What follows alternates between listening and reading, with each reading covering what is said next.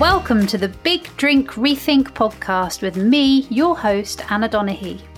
If you've noticed that the drinking culture in the UK is changing and you're curious about why and what this means to your world, then this is the podcast for you. Throughout this series, I will be chatting with the thought provoking, forward thinking people at the heart of this shift to find out what makes them tick and to explore the sober curious perspective from all angles and I'll also be giving you oodles of personal tools and tactics to help you get on board the big drink rethink. So I'm very excited to be welcoming today's guest, not least because I've realised that we went to the same school, which is pretty cool, albeit not at the same time. And I'm afraid that's where the academic parallels firmly stop, because David Nutt is a professor. In fact, David is the professor of neuropsychopharmacology at Imperial College London which is as impressive as it is hard to say. David is also former chair of the Advisory Council on the Misuse of Drugs and current chair of Drug Science, which is a charity that researches and tells the truth about all drugs, be they legal or illegal. David's also author of the very excellent book Drink The New Science of Alcohol and Your Health, and in this book, it becomes really clear as to why his flavour of independent and uncensored science based research is so important. David, welcome. It's absolutely lovely to have you here. Yes, it's good to be talking to you too. And uh, it must have been many years after me that you went to our school because there definitely weren't any girls there for a very long time. No, no, they weren't. They weren't letting my sort in then. Um, that was that was a few years later, I think. Mm. But no, thank you so much for coming on. I've been really keen to talk to you about your work. Obviously, it, it extends well beyond the sort of profound and far reaching impact that alcohol has on our health mm-hmm. to also look at its impact on society. And whilst we know that the culture is shifting mm-hmm. and beginning to evolve, I think it's also pretty safe to say that we are starting off from a very entrenched place. Um, we're always held up and not necessarily in a good light by other cultures. We are a country of big boozers.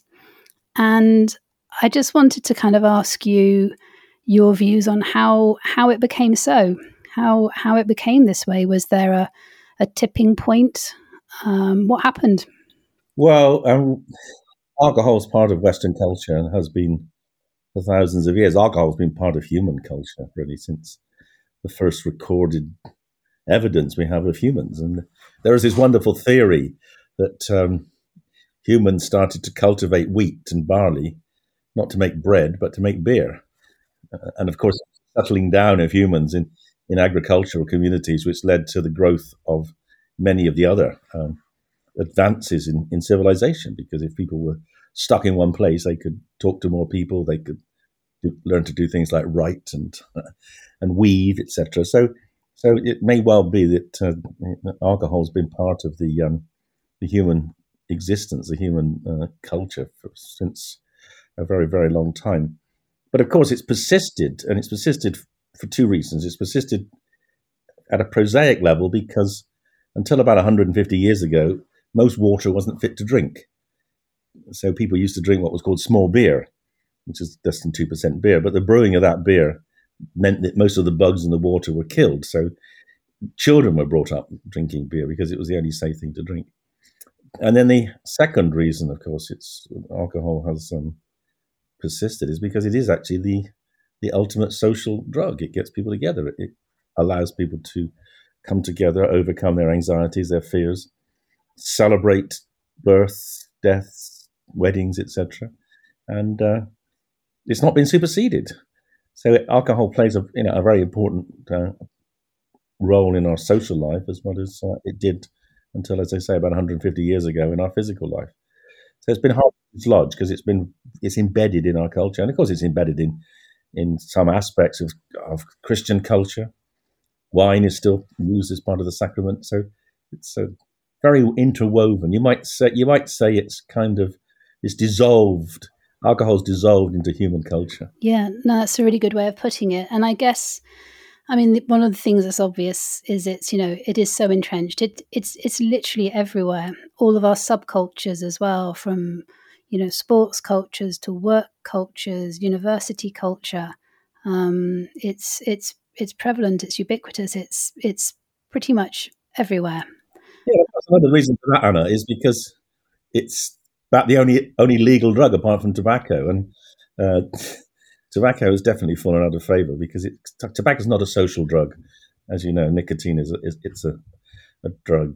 It's it's about keeping people focused and relaxed, but it's not it's not a social drug. Except, I mean, of course, it, it was used socially and Native Americans, you know, he used to pass the peace pipe around, but we we've corrupted smoking to become a very individual, personal uh, mm. drug. So the only other is alcohol. Now, in cultures that are changing, like where you see the rise of cannabis, for instance, uh, you see that people are switching, even in social events, from uh, from alcohol to to cannabis because uh, they don't like some of the negative consequences of alcohol, like uh, like ang- aggression and hangovers, etc. But up till now, it is pretty much as all we've had to use in, in those different situations that you mentioned. Is there a point, David, that you know, probably not an exact point, but is there a an era in the evolution of alcohol in this country where we potentially created, you know, a tipping point where it became because you know, we, we have a we have a sort of a an image of binge drinking. We have a high volume fast drinking, party culture image around alcohol that sometimes it's held up against some of our you know European counterparts to say, well, they they've got it right. They have a more languid approach to alcohol. They have a more relaxed, temperate approach towards alcohol, and we're just crazy. Is is there a point in time when that became so for particular reasons? Well, we actually, to be honest, we're not that different from other European countries. I mean, obviously, the, the, the Latin countries tend to drink wine and they drink with meals but all the northern European countries tend to drink like we drink, which is to go out and get drunk and uh, suffer the consequences. Some people think that's because the Vikings spread their genes all around the uh, the Atlantic seaboard. Um, there have been several, you know, serious convulsions in drinking behaviour. I mean, actually, the first most obvious one was in the um, in the First World War when uh, there was a massive curtailment of drinking, and that's when actually the the licensing laws were brought in. Up to the second, after the First World War, people, pubs could be open all the time, and, and then they brought in um, closing times, massively reduced consumption in order to make sure that particularly people in the in the military industry would get to work the next day. And then drunk, drinking rose again to the Second World War, and then it fell. Uh, and it began to increase after the Second World War, but pretty slowly. And the really big change in the UK occurred in in the, the, the 1990s when uh, drink was taken out of pubs. It used to be that you could only drink in what was called a licensed premise. You could either drink in a pub or an off license, and that you know those were manned or served by people that knew about drinking. And then, in his infinite, infinite lack of wisdom, John Major allowed corner shops, supermarkets to sell booze with a view that it would change the culture of drinking, which it certainly did because it doubled the amount we drank, uh, and uh, and we've been paying the price of that ever since. But also the other factor we've got to take into consideration is that the the price of alcohol, the tax on alcohol, has effectively been reducing for the last fifty years. I mean, alcohol now is about a third the price in real terms as it was when I was uh, 18 allowed to drink. And uh, that's facilitated people drinking an awful lot more because it's basically cheaper. So essentially, you've got you've got the double whammy there of it becoming much easier to come by, much more readily available, and very very accessible based on relatively cheap prices. Um, and clearly, clearly, those factors are going to drive consumption up. I mean, it is kind of weird, isn't it? And that's one of the reasons the Scottish government brought in minimum pricing a few years ago. The idea that you can go into a supermarket and buy know, an 8% cider, two litres of 8% cider for less than the price of two litres of water, it tells you we kind of got it wrong. And no rational person would ever try to justify that. But it just there was just slippage, and there was a there was a lack of logic in the laws, and I mean, to be fair, one probably the only thing this current Tory government done is actually rectified that anomaly because it now is going to it's going to tax alcohol according to the alcohol content rather than the the, the name cider or beer or, or, or, wine. They're beginning to to be more rational, but it's been a long time coming. For many people, of course, it's too late. And of course, you You talk about the um, the the fact that it is the most social drug, um, and and obviously this is at the heart of its popularity. Can you explain to us from your sort of from the scientific side of things, wh- what is it about it that makes it a drug, a, a sociability drug, a drug that promotes sociability or makes you feel more sociable? Well, what alcohol does essentially is it dampens down social anxiety. Humans are genetically predisposed to be slightly anxious of other people. It, mm. It's kind of to be slightly distant than over familiar because if you're over familiar, they might be enemies and they might stab you in the back or in the front or whatever. So, so we were all, we're all a little bit cautious about meeting other people. And alcohol, by increasing a transmitter in the brain called GABA, dampens down that anxiety and allows us to socialize. And that, of course, is why when we have parties where we meet strangers, we are most parties these days are lubricated with, with, with alcohol because it helps us become relaxed and convivial and sociable. So when I'm talking, you know, within my coaching, I, I, I talk to obviously lots of people who say exactly what you've just said. Basically, David, I, I, I drink because it makes me feel more socially confident. It makes me feel funny. Makes me feel funnier. It makes me feel uh, more courageous, which again um, is often in the sort of the day to day sense of the word. It's the, the, courage to stand up in front of a lot of group of people, the courage to walk into a, a, a full room, um, the courage to do presentations, etc. Yep, the old Dutch courage. Yes, alcohol has been widely used in warfare. In fact, the British Navy was uh, kept functioning on a rum ration until I think I think the 1960s, wasn't it? So that yeah, so that totally obviously makes sense, and and also my, my, my background is in the advertising industry and like any industry it's you know it's an industry that's quite soaked in alcohol i often hear as well that you know people in that industry will drink because they will say that alcohol makes them more creative. Um, that there is an aspect of creativity that is facilitated by alcohol. Now, I've I've always I wanted to ask you about this because I've sometimes thought, yeah, that was very convenient for me to say as well when I walked through the advertising industry, wanting to drink like a fish, and you know, and indeed drinking like a fish. I was able to say, oh, well, it's just the industry, and it's it's the creative industry, darling. That's you know that's exactly uh, that's exactly what it's what it's there for. Is is there truth in that, David? It's a really interesting and challenging question.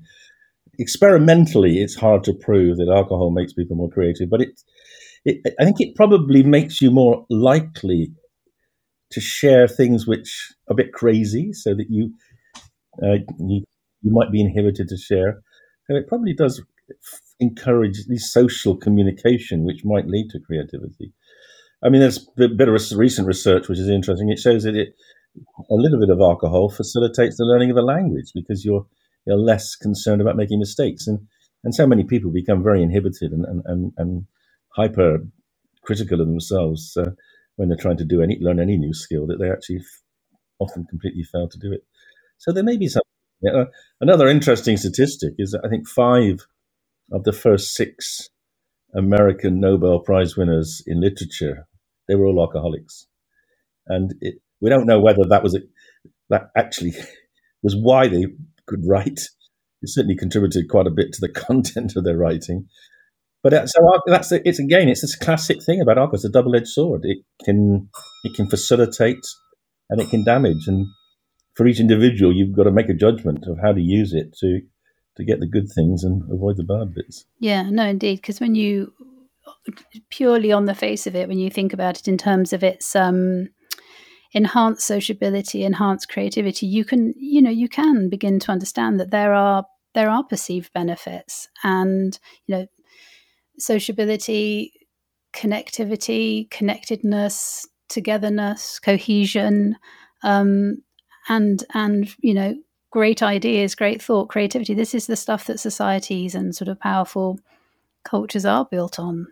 I mean, here's one of the interesting his, historical uh, uh, uses of alcohol was by the ancient Persians, uh, and and they had this um, strategy, a sort of two-stage strategy. The first is all get drunk of an evening and brainstorm and, and come up with or as many creative and wonderful plans as you could. and then the next morning sit down and deconstruct them and see if they still see if they still hold up. Exactly, that's right. Well, I guess I mean to your to your point though, isn't it? If um if alcohol makes us less self conscious, more more likely to talk, more likely, you know, in that sort of spirit of no idea is a bad idea. Yes, yeah, gives you gives you greater permission to sort of just speak freely in the in those situations. So yes, potentially there are clear benefits until alcohol goes into a sort of an area of misuse or overuse.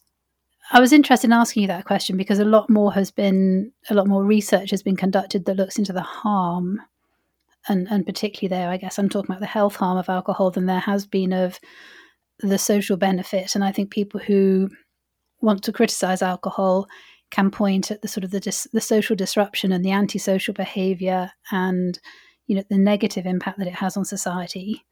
But i just wanted to be you know fully rounded if you like in, in considering that for you know for many people they believe that the upsides the benefits are are worth it. Well the majority of adults in this country drink. Mm. the majority are not badly harmed by it. And they're not they're not drinking because they're dependent. They're drinking because it does give them something, and, and that's the point I make in my book. It, it, it, most people drink to get benefits. I mean, there are obviously some at the extreme who who drink because it helps them do unpleasant. You know, people drink to get drunk so they can fight. Or, you know, that's that's a small subgroup, but it exists. Um, and there are people who drink because they're dependent, and and that's a, you know that's unfortunate and, and, and problematic.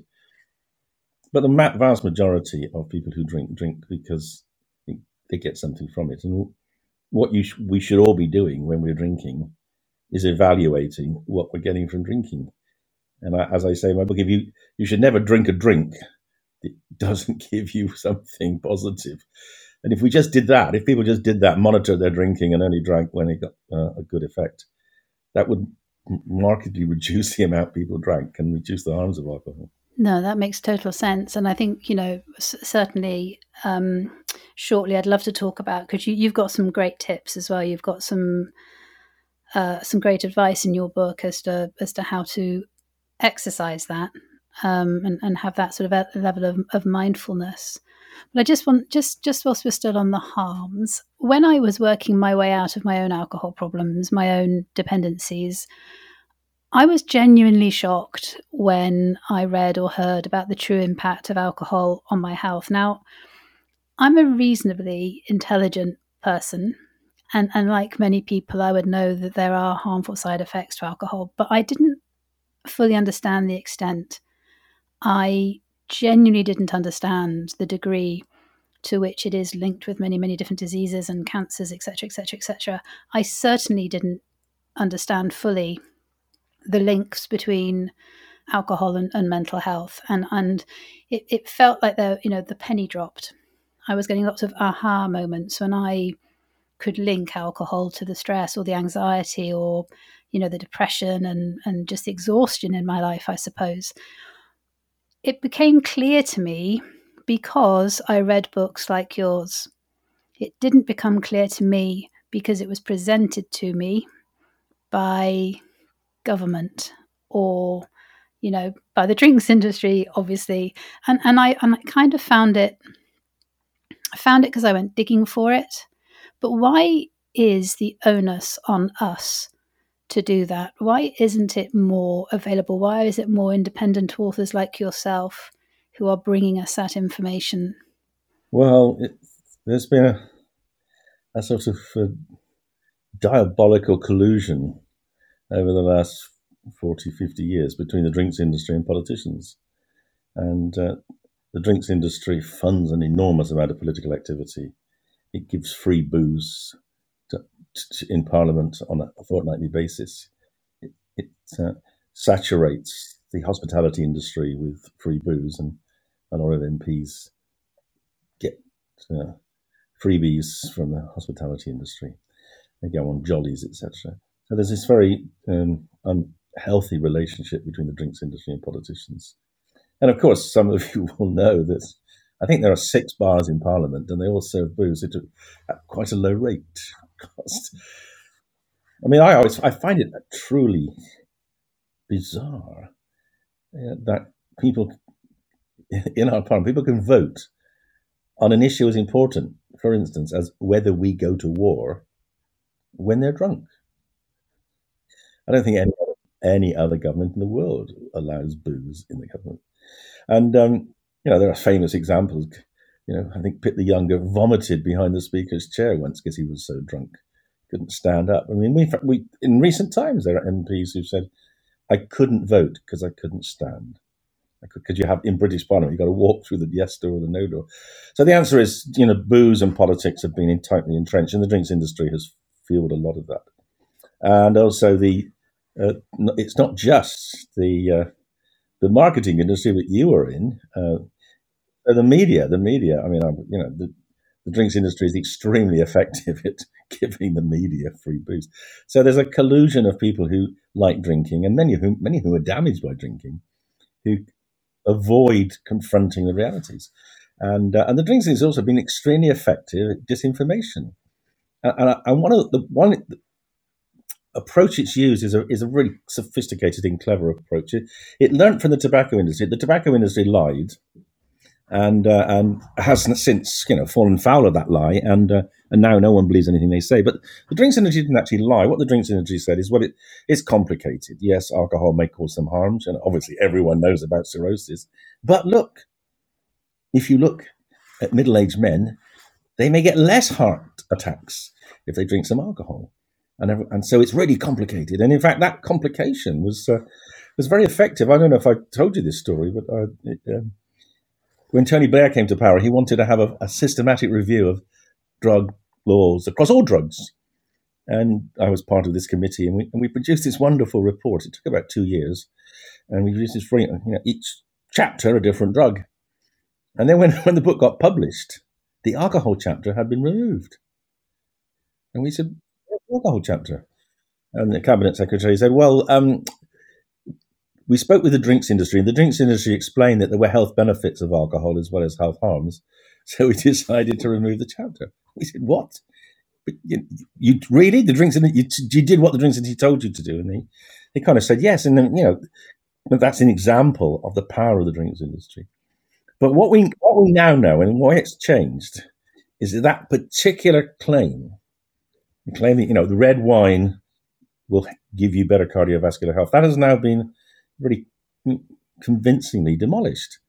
And the truth is, red wine is only good for your health if you actually sit in Provence and drink it there. But if you drink it in Britain, drink out of booze in Britain, it doesn't help. And uh, and so it, it, that was what we call a confounder. It, something to, it was to do with probably the sunlight, the vitamin D, the omega three fatty acids, its diet.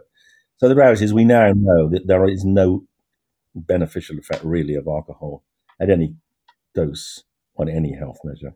And we know there are a lot of downsides. So, so eventually science has come through. But still, in Britain, the committee that looks, advises the government on uh, alcohol policy, scientists, we refuse to sit on it because the government, Tory government, which has been going now yeah, for 15 years, insists that 50% of the committee is the drinks industry and 50% of scientists. And we say that is completely wow. ridiculous. You can't, you know, because that's what we would call a conflict of interest. Mm-hmm. But then, but Cameron and, you know, the people who followed him have refused to stand up to them. It may yet change. I mean, hopefully there will be an election, hopefully a different government. And, and when things change, then we will be, begin to bring in policies which have been shown in other countries to significantly reduce the harms uh, and damage from alcohol. Mm. I mean, it's, it's incredible, isn't it? And those policies, by the way, which were instigated in France in the 1990s, not only were really successful in reducing the harms of drinking, they actually made the drinks industry more, more profitable in France because people moved from cheaper booze to more expensive booze. And the drinks industry in Britain know that that is exactly the same would happen here. But they, their mindset is if we give an inch, we've, we will have conceded we were lying and people won't trust us again. So they're, they're holding out even in the face of this overwhelming evidence that everyone would benefit if we had a more rational policy. There was this wonderful statistic I, I think we dug out when we were doing this government report all those years ago, and it's probably true today. I think it, the um, the drinks industry spent something like a hundred times more on drinks advertising than the Health Protection Agency spends on telling people about the harms of alcohol. Maybe it's a thousand times Yeah, more. I'm I mean, it's just completely ridiculous. But you're, I mean, you're absolutely right, though, not to confine it to the world of advertising. It's it's media as a whole. I mean, I I, I was a child growing up in the '80s and um, '70s and '80s, and I used to watch Dynasty and Mm. Dallas, and I, I look back now, and pretty much everything I've ever seen on television from those sort of first early memories will have glamorized um, drinking, whether it was JR coming back to the ranch Mm. at the end of a hard day and pouring himself a scotch, or Sue Ellen sat there boozing all day um, from her cut glass, you know, her cut glasses and stuff. There was literally every film, every soap opera, every western, you know, um, it's it's everywhere. and it still is though. I mean, this is this is what's really disappointing. I was watching a series on Netflix last year, Mm. and I got completely obsessed with the fact that every and it was mostly about women. Uh, I think it was you know, Big Little Lies, and every single apart from breakfast, thankfully, but every other meal, eating was was, was associated with consuming wine, which was present and see the wine what, from schooners. So people were drinking uh, usually 200 or more mils, or they had in their glass 200 mils or more of wine at every meal.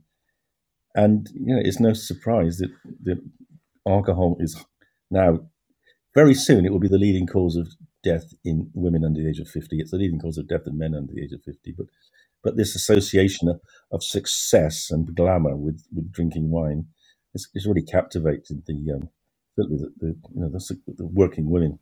No, I totally get that, and I think it's it is it's it is it is that aspirational picture of glamour. It's sophistication. It's you know drink this type of beer and you'll belong with this group of blokes. You know, drink this type of wine, you'll belong within this group of mums. You know, it's it's literally and and and I you know I know very well how persuasive the advertising industry is. You know, whether or not we believe that we're absorbing these messages is absolutely by the by. We are.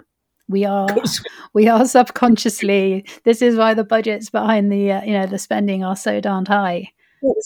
There's a new term which I think uh, has only sort of emerged in recent years, but it's wine o'clock. Yeah. Yeah. When you, and any time's wine o'clock if you've got a friend around. Yeah, I mean, Yeah. No. Exactly. Exactly. Ha- having said obviously that this is this is the state of play with the um this collusion between government and the drinks industry.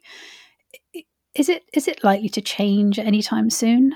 Is there you know if, if the culture is slightly shifting is there is there anything in any small part that we can put down to to them or is it just shifting of its own accord and they're just going to sit put and do what they've always done I think the last uh, um, budget, the rescaling of taxation, particularly for things like ciders, according to consumption, uh, sorry, volume of alcohol, the Mm. weight of alcohol, that's a, positive thing. I, mean, I think the Scottish minimum unit pricing, I think Northern Ireland and Wales may well go down that route soon. That's a that's a really sensible policy, which has already shown to reduce the harms of um, of drinking in, in, in both very heavy drinkers and also very young drinkers in Scotland. So I think those policies are now ev- enough evidence behind them that they should be brought in in uh, in England. Uh, I, you know, I I would hope that, that alcohol, because the, the burden of alcohol is, well, it's the biggest health burden in Britain. It, alcohol causes more cost to the to the NHS than cancer. So you kind of think we ought to focus a bit on it. One of the problems has been that uh, exchequers, chancellors of the exchequer, have tended to think, well, there's one good thing about the drinks industry: it does pay it, ta- it, it pays its taxes on time. So we do have a steady, a steady income. And the fear is that if you reduce the profitability of the drinks industry, then you'd lose. Um, the exchequer would quite rapidly lose uh, a, a degree of income. But what they haven't taken into account, and that's what the Scottish minimum unit pricing data has shown us, is that the reducing alcohol consumption has an almost immediate effect on the harms of alcohol because so many people who are drinking heavily are very ill, and very ill people are very expensive when they're in hospital. So I think that argument is being made now that we, a, a proportionate taxation to reduce consumption and you don't have to reduce it. I mean, the Scots targeted a 10% reduction with their minimum unit pricing, and that has a huge impact on the people who are most vulnerable. So, so something like that, I think, could hopefully be brought in in, in the UK by the next government, yeah. assuming changes from Tory. And is it is it impossible to conceive of um, a time when alcohol goes the way of cigarettes? And I mean this obviously let's be clear cigarettes haven't been banned cigarettes are still available. They're just not allowed to advertise in the same way um, they're not allowed to glamorize um, they're not allowed to be associated with sort of partnerships and promotions and sponsorships and the such like. And clearly they they take up rather less obvious and visible shelf space. You have to go looking for it and the checks on purchasing are obviously much much greater so no one's talking about banning alcohol. Um, but is there, you know, could, could could we imagine those kind of measures coming in? Well, the French the French banned advertising, and the, the British government say, "Well, we can't do that because it would undermine our sports industry." And I say, "Well, hang on a sec. The, the French banned sport advertising of alcohol in, in the nineties, and they've managed to win the uh, the football World Cup, and they've also been pretty good at the rugby. you know, the idea that you can't have sports teams without drink is actually ridiculous. So, so I, I would the fact we haven't banned advertising of alcohol is a testimony to the to the behind the scenes power of the drinks industry, and and that surely has to come. And no no rational, honest government could defend continuing alcohol advertising. And of course, what they say, oh, alcohol advertising doesn't encourage people to drink; it just helps them decide what to drink. But as we all know, that is absolute rubbish. And in fact, there's very good evidence from research that's been done by colleagues of mine all over Europe that alcohol advertising has a powerful effect in initiating drinking in young people. Of course, it does. I mean, it, it of course it does. And you know, if if we weren't already, you know, a, a country marked out by the fact that we just seem to sort of hit 18 years of age and sort of segue into drinking as a rites of passage. We're, we're already there in that mindset. But what the advertising industry is doing is what's your brand? What's your brand of alcohol? What's your flavor of alcohol? Of course, everyone's got to drink. So you yeah. know, you've got to choose what you're going to drink rather than think a bit as to whether you want to drink or not. Yeah, exactly. I mean, it, it, they're clever, as you pointed out. The, the top in the field. So, as a, as a close observer, as you, as you evidently are uh, through your work, what, what, what are the greatest signs that you, you know, what, what are the biggest signs that you see that the alcohol culture is beginning to shift in the UK? Well, programs like yours. Mm-hmm. I, I mean, this wouldn't, you know, this wouldn't be happening. It wouldn't 10, 15 years ago. That's the first thing. The second thing is, is you know, younger people, I mean, they're in the 20s and 30s, are now re calibrating their relationship with alcohol. They're, some of them are only drinking at weekends, and some are not drinking at all. And they're doing that for health reasons. And they're also doing it for reasons of productivity because they realize that uh, actually going to. Well, I mean, put it, let me frame it another way. I, when I graduated in medicine in 19, when did I graduate? In 75. A couple of friends of mine from the same school as you went to went off to be accountants. And um, and they, when in their training, you know, they went to work at nine in the morning. They went to the pub at twelve, and and they didn't do any work in the afternoons because everyone was drunk. You know, and that was that was the norm. You know, you just now that's changed. Uh, even in Paris, I remember the first time I went to Paris, I, I was staggered by by the two hour lunch. I, as a scientist, I was getting, and now that's all gone. So I think we, you know, people are realizing that alcohol generally is something you want to avoid in the workplace because in the end, it doesn't. It does more good. So I think we're we're beginning to see those shifts of the people becoming wiser and more mature and using alcohol as you should use it. You should use it you know, to relax and be sociable rather than just as a way of swilling down food and, and falling asleep in the, over your desk. Yeah, no, absolutely. I mean, the I, I think the sort of the latest statistics that I had read was that sort of the 16 to 24 year olds, sort of the, the, the younger cohort that, that gets included in these kind of surveys are drinking between sort of 25 or 30% less than, you know, the, the 25 to 40, 40 year olds, for example. Yeah, and that's great. But unfortunately, it's not across the board. Mm. What you're seeing is that a lot aren't drinking at all.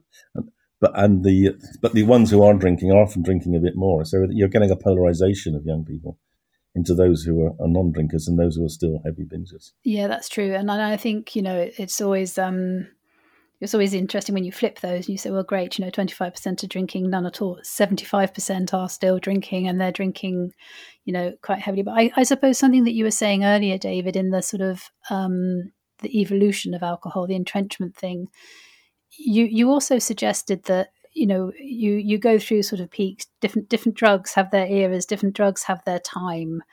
Is there truth do you think in the fact that alcohol is their parents drug and it's not their drug? Um, and actually if you want to be really cool these days if you want to be the ultimate rebel as a teenager you don't drink because that's what your that's what your mum does. No I, definitely true and i think the other factor is mobile phones. The ability to be exposed as a in a completely embarrassing situation because you were drunk has actually put quite a few people off running the risk of that. Yeah. can, no, totally. You never erase that memory. It'll be, no, be in the. I, I, totally get that. I think that sort of the the immediacy with which you can lose your cool and and it be, you know, broadcast and and and there for millions to see is is a massive factor. I mean, people have told me things I've done when I've been drunk, but I've never believed them. But luckily, they couldn't take photos. Mm. so uh, you know, I, it's uh, so yes, I think that that's a factor. But also, you know, the other thing is, and let's just you know be sensible about this. I think people we do have alternatives. It used to it used to be utterly uncool not to drink. You'd be pressured. In fact, you'd be ex- excommunicated from a peer group if you didn't drink uh, even you know if you even if you're a sports person, you know even a successful sports person, it was still. Now it's you know there's much less stigma about not drinking, and there's alternatives as well, and uh, and uh, so I think you know the the argument has been won, so you can defend yourself for not drinking quite quite reasonably now. I mean, it's still difficult. You still got to make the argument, but it, at least people people know that, when you're saying that, it's you're talking you know, you've got evidence behind it, you know, that alcohol is harmful.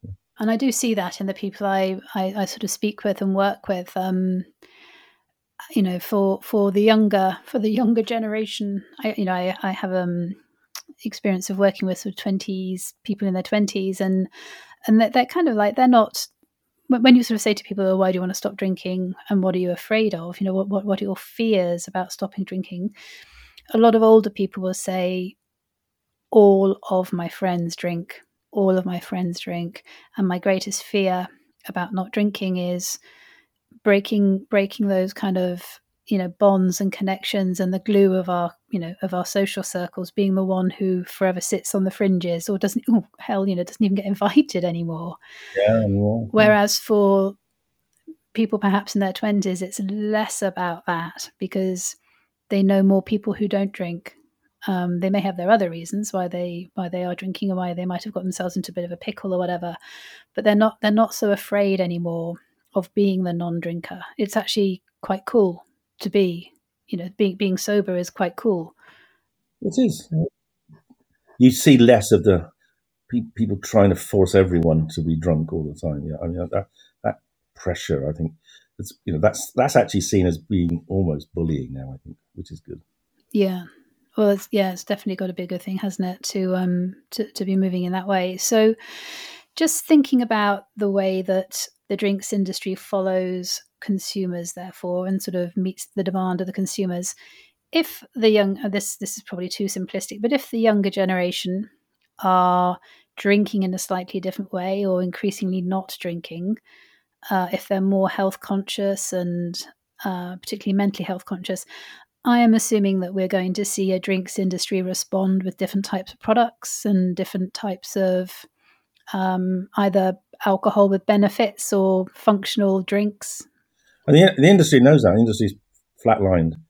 Uh, it knows it's got to do something different. And uh, it's obviously the first thing it did was to move into to buying up the non-alcohol alcohol alternatives like like Seedlip and that, which have they do give people the opportunity to have something in their hand and and to look as if they're drinking.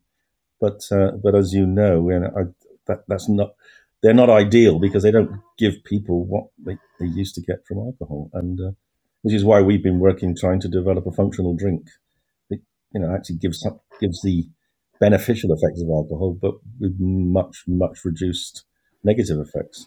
Yeah. So talk talk to me about this because this is something which has got to sound like a good thing.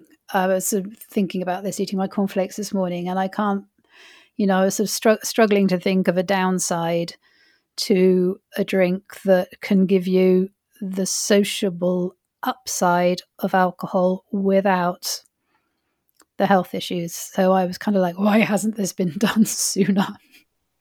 Well, yes, exactly. Because uh, I think because people thought it couldn't be done, uh, there was no need to do it. People thought the drinks industry would destroy it, and we've kept it out of the hands of the drinks industry at present because we um, we didn't want to be sucked up and spat out. You know, we wanted to make sure that whatever everything we did could be would still be available long after we've gone. So, but uh, and it was not it's not a trivial thing to do. It took us several years to to find the right cocktail of, of food accepted herbs to make the drink, and uh, and then another couple of years to turn those into a palatable drinks.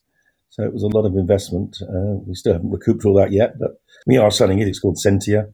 There's two forms, a red form and a black form, and hopefully next year there'll be a gold form coming along. So, so we've kind of proved that we've proved it works you know, and we're collecting data now showing that it does work as we predicted through the GABA system, like alcohol. So, so I think you know maybe it's we are in the start of a of a new era, and we're not the only ones. I mean, there are other. There's a three spirits have gone down the same route using a, a different kind of herbal approach, and in America there's a drink called Kin, which is also, which uses also different kinds of herbs. We've very much targeted the science of alcohol, trying to mimic that effect of the first drink on the GABA system and uh, yeah, so far so good. I mean, you know, let's spread the word. Hopefully, you will. Yeah, well, exactly. I mean, so just so and, and to that point, just to be clear, then what we're what we're talking about here is the the drinks, the the the alcohol alternative, the sort of new technology of GABA based drinks. So GABA Labs is obviously an enterprise that you're involved in, but because of all your inherent knowledge, it's something that you've said, you know, let's not just let, let's not just throw mud at alcohol. Let's not just let's find a very very viable alternative that can basically do what alcohol does without the downsides. Yes, absolutely. Focusing on the the, the sociability, really getting people together, because because that is really why most of us use alcohol.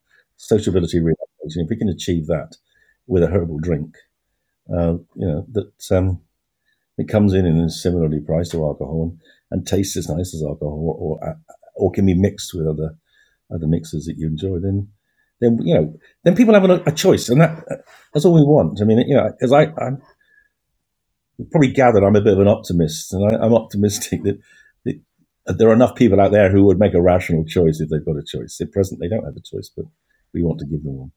Yeah. So, is it is it realistic to think that the drinks industry will embrace new technology like this? Because I, I suppose one thing that I was just going to quickly shove in there is from my relatively scant knowledge of the actual chemistry of alcohol, it is cheap as chips. It is it you know the sort of the alcohol molecule thing that ultimately turns any drink into an alcoholic drink, any flavor into an alcoholic flavor, is dirt cheap and margins are therefore very, very high in the drinks industry. Therefore, like ching ching. Yeah, but but on the good side, it is quite heavily taxed. So it would be perfectly possible for governments to differentially tax. Well, we won't be taxed as an alcohol because we're not alcohol, so so we can bring it in at a price which is going to be competitive. And of course, it will be very easy for governments to make it more competitive by increasing the, the excise duty on alcohol. So it, you could you could very easily nudge the market in the health direction if governments wanted to.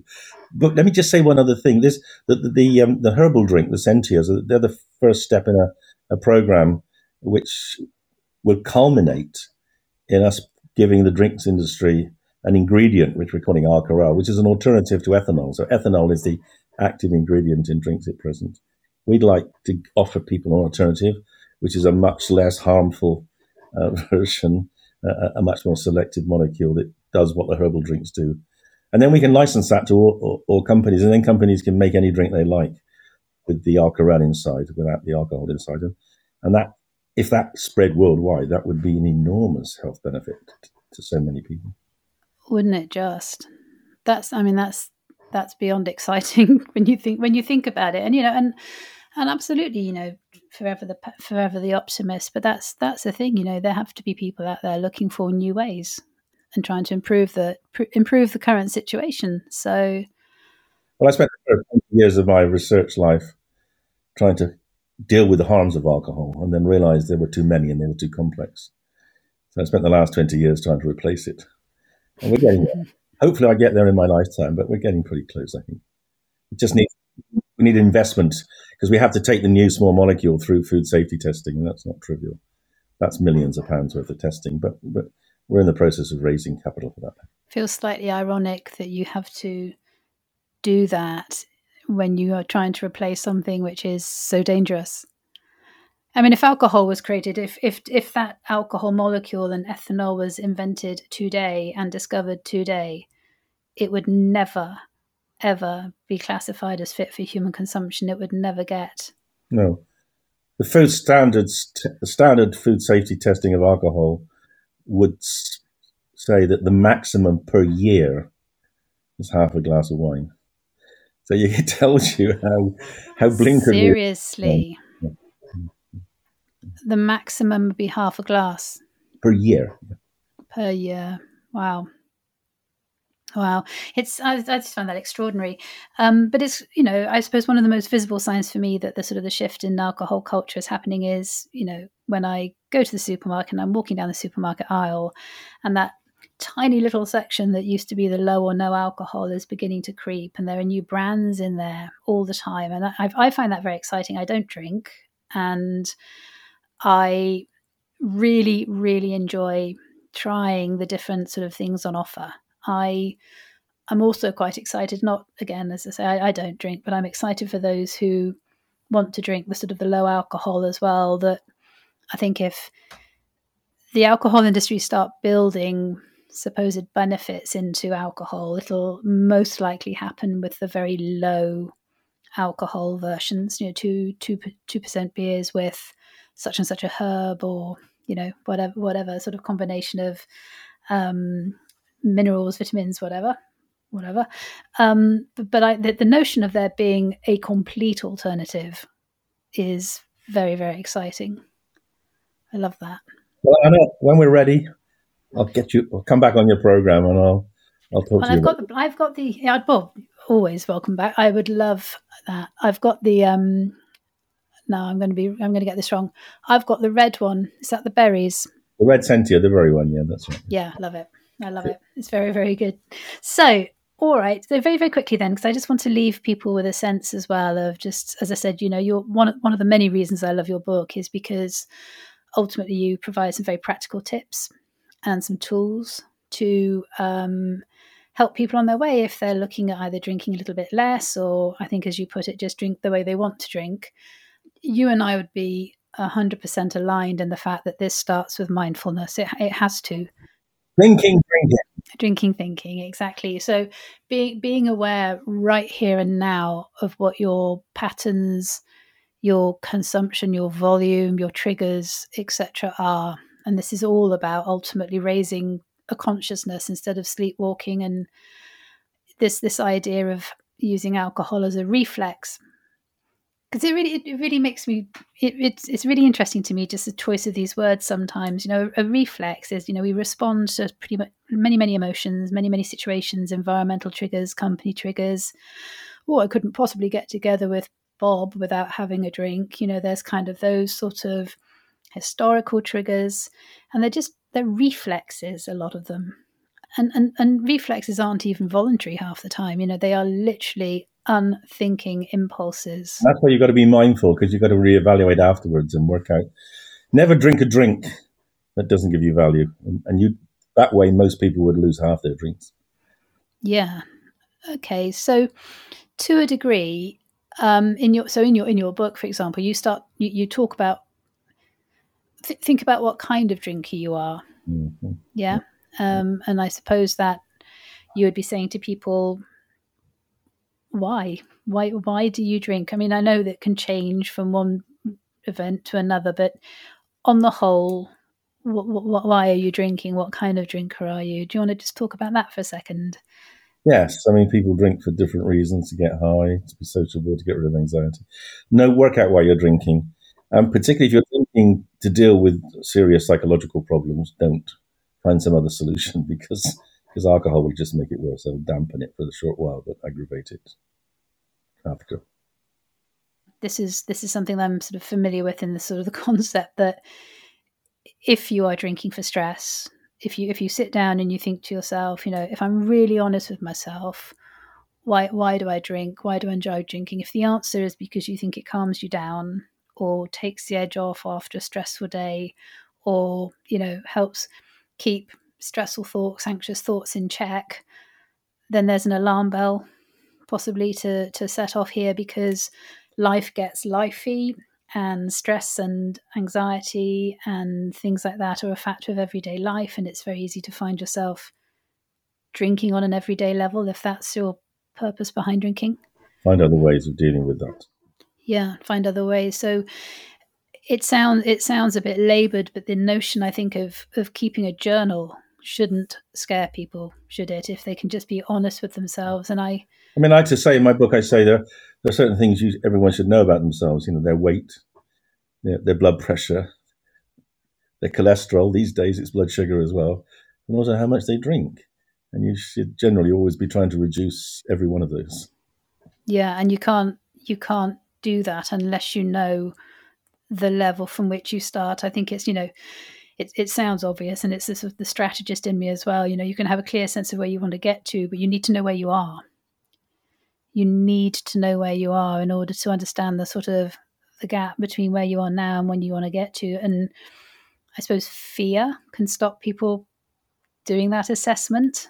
Um, the the cold hard realization that they are drinking too much. But i think my, my counter to that would be you kind of know it anyway yes and if anyone's ever commented on your drinking take them seriously it's a very good point David, I do truly believe I could probably sit here all afternoon and chat, but I know we're going to have to bring the conversation to a close. You're very welcome back anytime. Um, there's so much we could talk about, but I think you know finishing on those tips and, and tactics are are probably the best place to leave things. I will pop a reference to your book in the show notes, and I will also put a link through to Sentia, and I'm also going to reference drugscience.org.uk. So anyone who wants to go and have a look at your your work, your independent work, can, can go and do that. So, David, thank you. Thank you so much for your time. Well, thank you, Anna, and uh, and also thank you for being so honest about yourself, because you know that uh, that'll give a lot of people the courage to do the same. Yeah, it's been absolutely. Not at all. Not at all. Well, thank you. Thank you very much indeed. Thank you for listening and getting curious. Please rate, review, and follow this podcast on Apple or Spotify or wherever you're choosing to listen. And don't forget to tune in to the next episode. And you can find out more about the Big Drink Rethink by heading to my website, thebeliefscoach.com. That's the beliefs, B E L I E F S coach.com, where you will see clear links to the show.